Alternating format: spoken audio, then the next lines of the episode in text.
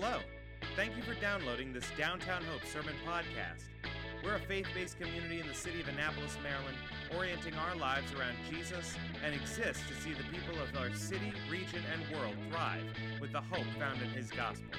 Now, please enjoy the Sermon Podcast.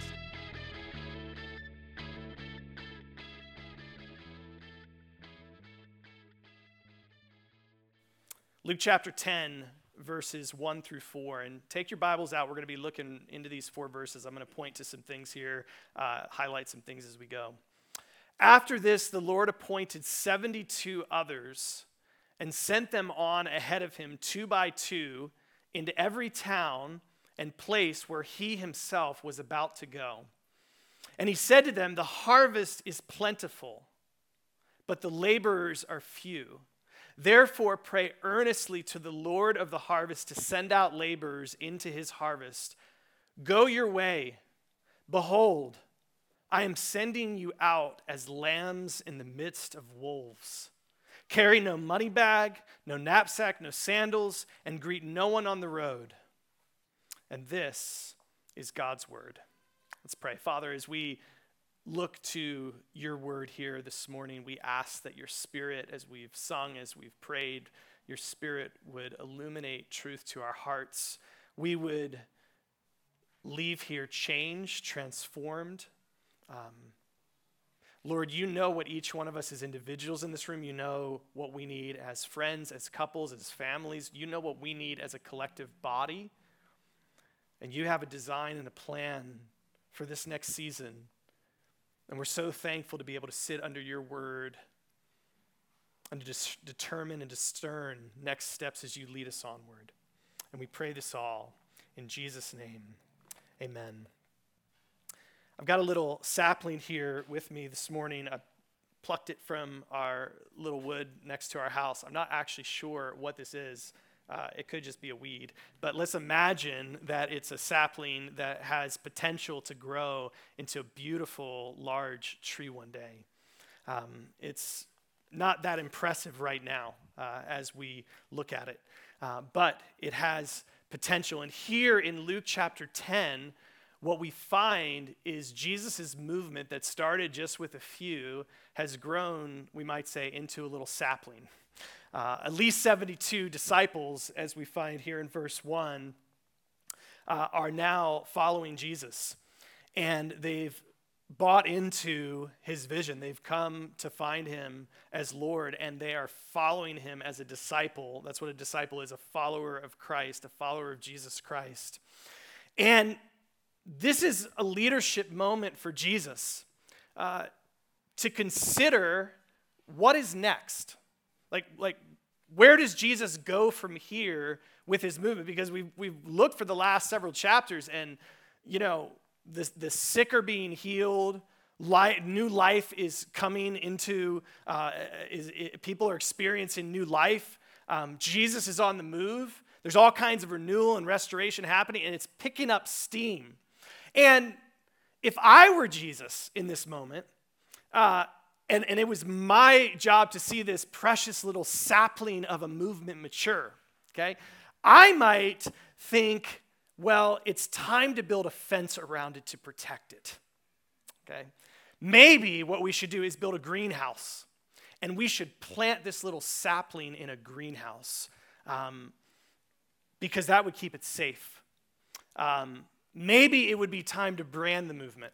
I mean, let's get a incredible logo for this thing, okay? Um, maybe it might be time to buy a building and to sort of um, have a place for people in this movement to come and to grow and to be safe. Uh, maybe it would be time um, to spend our resources and our energy on preservation or protection so that this precious little sapling, this, this precious little sapling of a movement doesn't wither out. I mean, we, we need to be really wise about this. We need to be really careful with this. That, this is how I would think about it. This would be my approach. And if it were April 2021, oh, it is April 2021, and we've been through this last year, I think this would be even more my disposition. I mean, maybe some of you feel that, maybe some of you have experienced that because it's been a brutal year. We talk about that, we know that, we feel that with everything that's transpired. And, and I don't know about you, but so often over the last year, I've fought this inward turning in my soul. We talked about this a few weeks ago that it's so it's been so easy to focus on me, to focus on my needs, to focus on what's good in my life to focus and preserve what I don't want to lose. And I don't know about you, but I, I, I think about myself these days more than I think about others, probably than any other time in my life. That temptation is real in my own story, in my own life. I mean, I, from playing board games with friends to what we're eating for dinner to what the plan is for the weekend. I mean, I am thinking more than ever about me, preservation, safety, greenhouse, fence. Let's set this thing up because the world has been brutal. Anybody with me here on this? I see your nods. I see your nods online too. And I found I have found myself in this posture often, even in this of defensiveness or cynicism, waiting for the next unfortunate news to break. And for some of us, this is a real thing. I mean, we've, we've lost people to the pandemic, to the virus. People have died in our lives.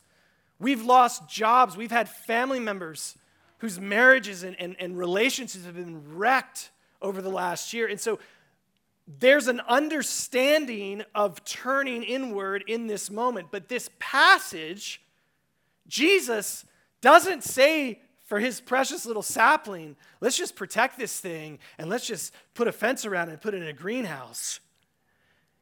He does something curious with this sapling. I mean, unexpected. What does he do?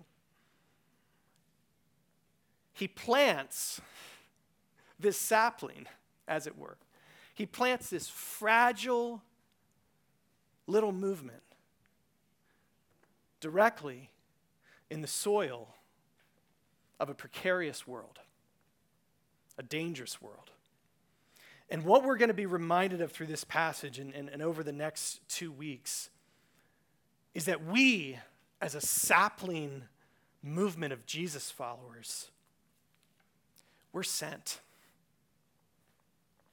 This is not a static thing that you've been invited into in Christ. And maybe if you're here and a friend's brought you along and you're hearing of Jesus' message, you're hearing of his gospel for the first time, this is an incredible moment for you to get a window into maybe some of the unhelpful narratives you've heard and learned about what a Christian is in the world because Jesus turns everything on its head here. And I'm praying that he would turn everything for us on our heads over the next couple of weeks.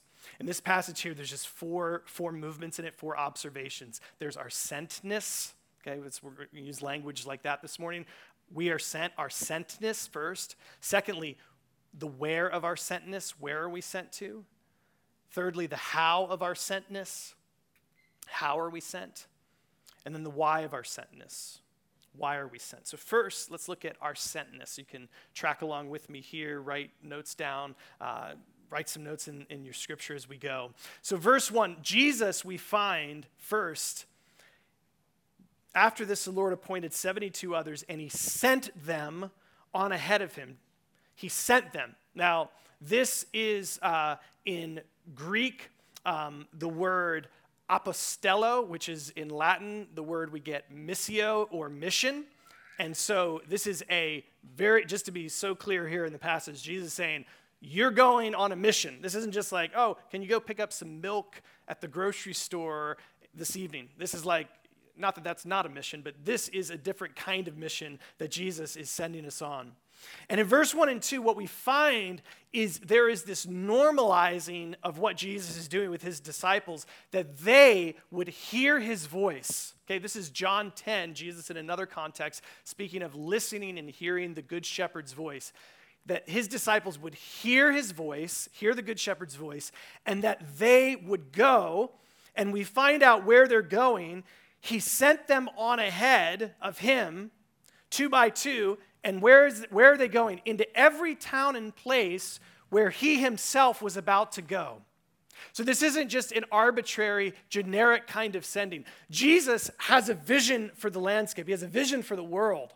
And he says, That town there, that town there, that place there, that home there, that person there.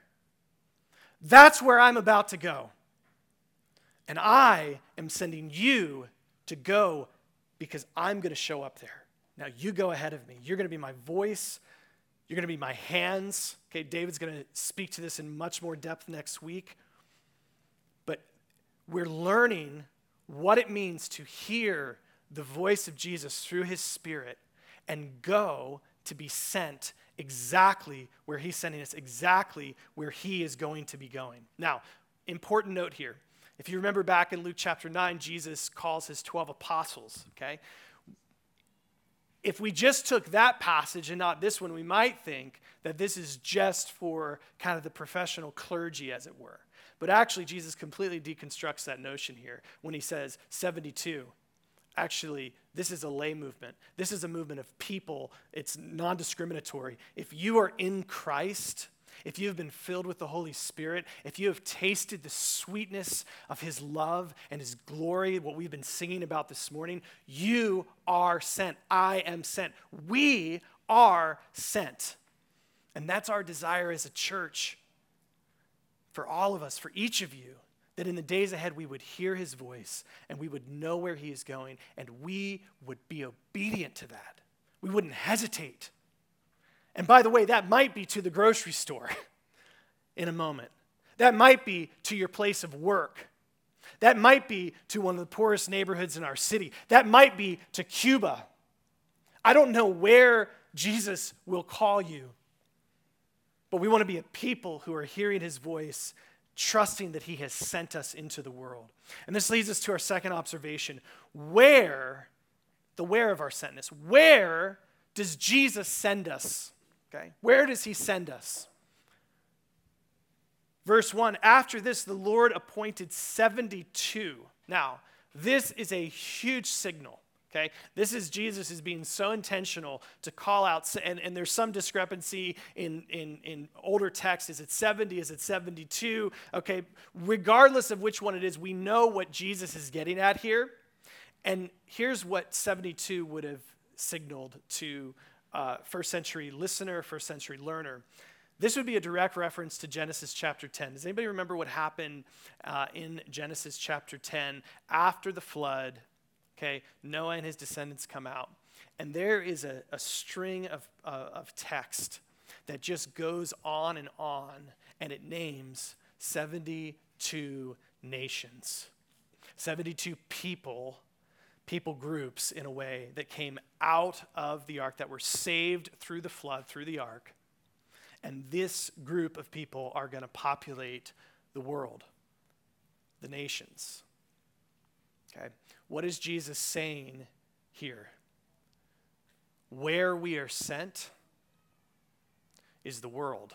Where we are sent is the nations. Where we are sent are people in our world, in your life, in my life, who do not know Christ. There are unreached people groups across the planet. I'm so thankful that our church is involved Adam leads our missions team that is reaching unreached people groups across our planet. And I'm so thankful that we as a body are here in our city locally because there's friends and neighbors in our lives who have not tasted or heard the sweetness of the gospel. Maybe they've heard a version of it, but they haven't experienced and come in contact with a genuine believer who loves Jesus, is filled with his spirit, is filled with his grace and his love. And this is a way of Jesus saying, listen, I have had a mission from the beginning. If you go back to the story in Genesis 1, God created in goodness, truth, and beauty, He created us in His image. And there was a tremendous crash, a falling out, a rebellion in the garden. We talk about this often. We want to root this all the way back to the beginning. Genesis chapter 3, our first parents rebelled. Sin came into the world. It's what Ephesians 2 says renders us spiritually dead. And so humanity, the world, the nations are without God, without Christ. In Genesis chapter 10, we see the nations In Genesis chapter 12, just a couple chapters later, God makes a covenant with Abram. And do you remember what he says? He says, I'm going to bless you. He calls a people to himself. I'm going to bless you. Why? For the sake of the nations. I'm going to bless you that you would be a blessing to the nations. All through the Old Testament, the nation of Israel struggles back and forth, idolatry, rebelling against God. But then in the New Testament, this is, you know, what sparks this is God comes in flesh. This is what we celebrate as Christmas, the, at Christmas time, the incarnation. Jesus comes to live a perfect life, to die a perfect death, to raise from the dead, to ascend into heaven. And a new life, a new creation is available to the nations, is what's happening there. And then at Pentecost, if you remember, and we're going to be studying this as we go into the book of Acts next year. It's a total reversal of Genesis 10 and Genesis 11, the Tower of Babel. Instead of the nations being scattered away from God, the nations are there at Pentecost, and then believers are sent out, mirroring what's happening here in Luke chapter 10. The book of Acts and all the epistles of the New Testament are the story of God through the power of his Spirit pushing out, sending out, disclosing his gospel to the world. God loves the world he created. He loves the world he created. He loves the people of our world. We know from his word that he desire his heart is that they would come to know him. And the world he created, like all of us without Jesus Christ, is desperately broken, dead in sin, and heading towards an eternity without God. That is what the scripture, that's a story the scripture tells us. And so when Jesus says in Luke chapter 10, verse 1, that he has appointed 72 to go out into the world, he's talking about the nations. He's talking about the lost. He's talking about the broken.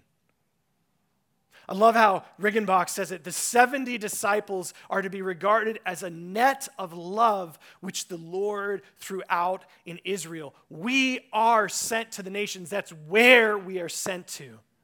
And it's here that we discover God's deep, passionate love for people, for the nations and the world. You see, this, this little sapling, whatever it might grow into, it might grow into a large oak tree a large tree that produces shade. It doesn't grow for its own sake. The shade that the Lord grows through his sapling is for the sake of the world, a world that's overheated. To relieve a world as a word that's on fire. And we as a church, and I just, just hear me here. This is so important to understand. We as a church do not exist for ourselves as an organization. Let me just say that again. We as a church do not exist for ourself as an organization. We exist as a people to glorify God, to put his name on display for the world, to make known, to announce the gospel of Jesus to the places and people of our city and our world who are parched, overheated, and needing the soothing shade of grace to comfort them. That is why we come together. That's why we're brought together. He sends us into the world for his glory. But this begs a question. Okay, this leads to our third observation. It's a question How does he send us? We're sent. There's a sentness to our, our life as a community, to our life as a church. Where he sends us is to the nations. But how does he send us? And this is where we love to think about this beautiful little sapling growing up and being planted in a precarious world, but this is where it gets real. Okay? Are, are you ready for it to get real here? Jesus goes on. He says, I'm going to send you together. I'm going to send you with great risk, into great risk. I'm going to send you in dependency, and I'm going to send you in prayer. That's how the how of our sentness. Verse 1. We're sent together, okay, in teams, two by two. We are not an individualistic movement. We are not just, we are individuals, we're not going to deny that, but we are individuals who are together in community, in friendship, to discern where Jesus is calling us, and we follow him and we go to where he's going to go. We go in teams. We go in twos, we go in threes, we go in fours, we go as couples, we go as families, we go as friends. We link arms. We don't go alone. This is a really important point for Jesus here at the beginning. Secondly, we're sent to risk it all. This is Jesus' language here uh, in verse 3 Go your way, behold, I'm sending you out as lambs in the midst of wolves.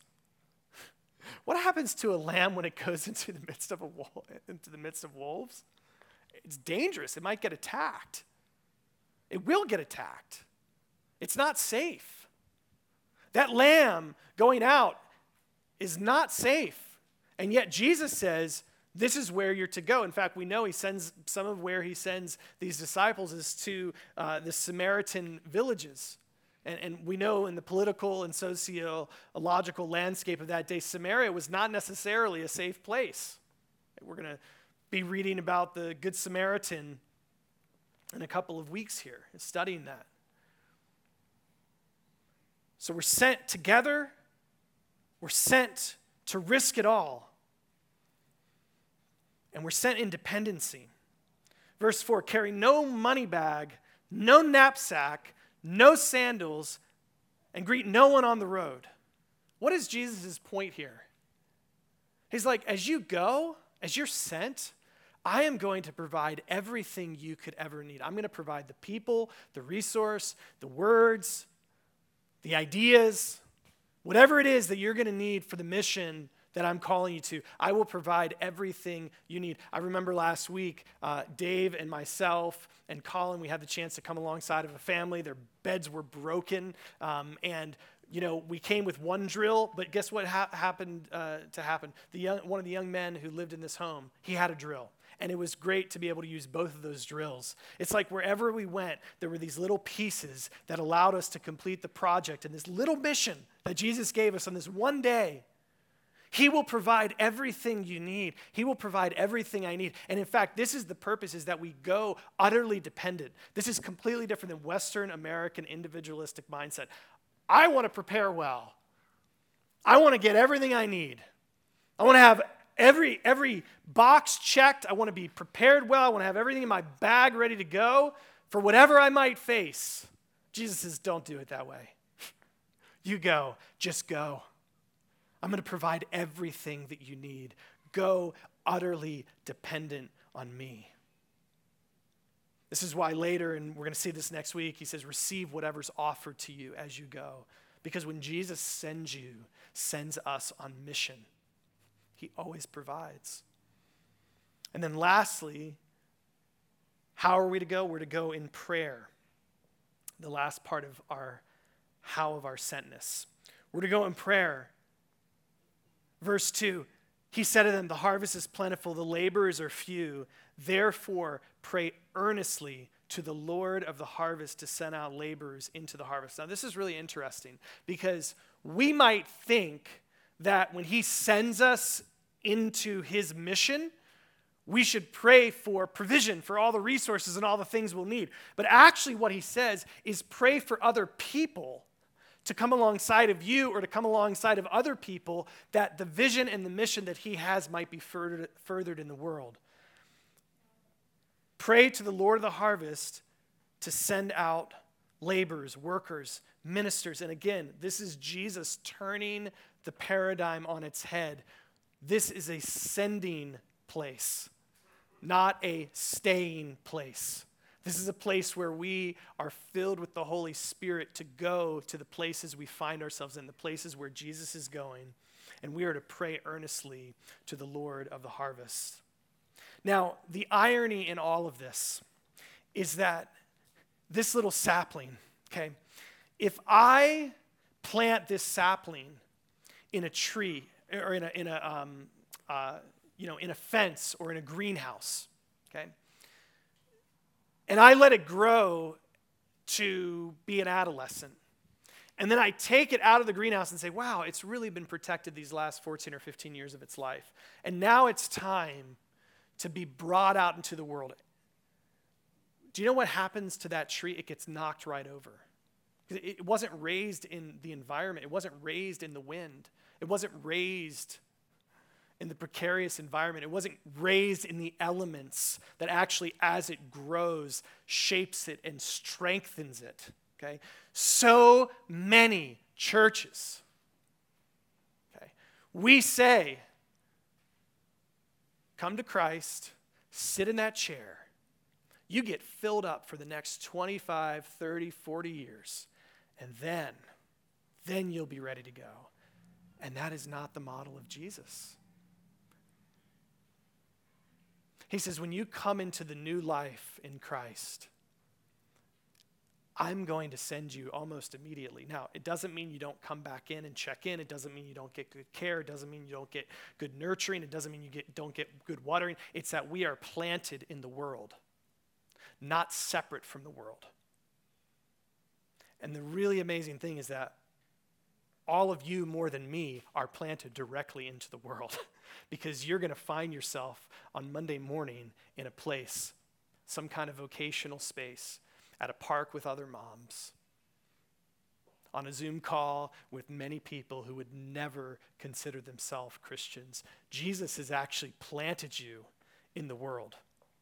The question is will you be obedient to see yourself and understand yourself as a sent one? But if we raise this sapling in the field, it will grow into a strong, bold, beautiful arbor.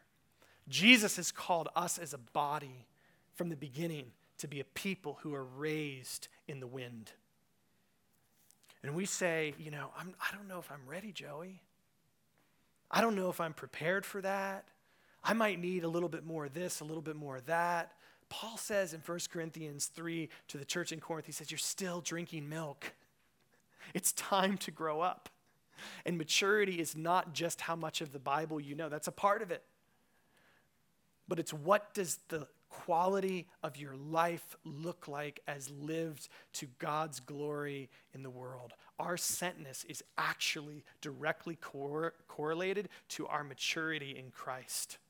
Because it's there where we meet Christ in our own brokenness it's there when the, where the cross becomes real in our healing and in salvation. It's there where we have to learn to depend and trust in our Heavenly Father until you step out into the field. There's such a temptation and there's such a tendency for our muscles, our spiritual strength, our formation to be completely frail and underdeveloped. And as a church, like, this is it, you guys. Like, it's simple. We're not going to make it more complex than this. We are a movement of people being transformed by the gospel to be sent to seek the flourishing, in biblical terms, in Jesus' language, the shalom or the peace of our city and our world. And our vision as a team, okay, our elder team, our staff equippers, our vision is to equip you to be obedient to the vision that Jesus has called you into the world. That's Ephesians chapter 4. June was talking about Ephesians 1. This is Ephesians chapter 4. And I, as, a, as a word of encouragement, like, I want to encourage you and not say, like, hey, none of this is happening. It's actually happening. Like the Lord, through the power of His Spirit, is actually doing this through our body. I could tell you a number of stories. Here's just a few. We have one woman who owns a business in our church. You know what? She's constantly thinking, she's constantly having this conversation. How can my business, how can the work that I put my hand to Monday through Friday be for God's glory? And she's including her employees in the work of Jesus in our city. She's inviting her employees into new life and new relationship with Jesus. There's a woman in our church named Kristen recently. She just has this heart and love for the Hispanic community, and she's thinking, she's praying, how can we come alongside of the families, the Hispanic families in our city? There's a woman named Debbie Bell. Many of you know Debbie in our church. She lost her son a couple of years ago tragically out of the comfort that she's received, out of the encouragement. She didn't stay in the sanctuary. She says, No, we got to break out of here. There are other people who are experiencing grief in the world. And so she's brought together a group of people and she's actually leading them and guiding them uh, through a biblical vision of, of grief. How do we grieve well? I think about Andy um, and, and Becky Lomax and Bobby and Judy Masters, who are planters of ours out on the Eastern Shore that we're connected with. And they say, We have a vision for Kent Island. Jesus has sent us there to see. The island is actually literally sinking. I don't know if you knew this or not. It's actually physically sinking. And they have a vision to see the island uh, rise spiritually. I think about the Lions, who are missionaries that we're supporting in the Middle East. I think about a guy who I went on a walk with just two days ago, maybe it was yesterday. We're going on a walk. He just says, Jesus is just spurring my heart. I want to be part of his work in the city. Where can I go? What can I do? I think about a text I got from a guy in our church who's being discipled in one of our community groups, and he just he texts, he's just like, Jesus is just calling me to something. I don't know what it is, but he's calling me to something. I think about a young woman in our church who found herself in the neighborhood she lives in. She found, it, I think it was a single mom who has a number of kids who are home all day long, really without supervision, on Zoom all day long. And she takes time out of her week to go spend time with those children to be there. So many beautiful pictures, our community groups coming together to serve the lost and the least and to live on mission together. In the weeks and months to come, we want to double down on this. We want to equip you further. We're, we're praying, we're plotting, we're going to be on, ro- rolling some things out over the weeks and months to come to further equip you as a body, to further equip us as a church to be the kind of people who are raised in the field through the power of the Spirit. And so I just want to close here uh, as we come to the table. I want to invite June uh, back up here. And I just want to ask the question for you this morning. You might want to take out something to write on, maybe the, one of the cards that's in front of you, take mental note. We just want to create some space here to discern and to ask the Lord to get clarity on where is he calling you to in this next season. You may not know the answer to that question. Probably a lot of us in here don't know the answer to that question. You might think this, you might think that. We want to we want to take our marching orders as it were from God himself, from Jesus and we believe His Spirit speaks to us. So just want to create a little bit of space here in the quiet, okay, um, for that. So let me pray, and then we're going to take a little space here.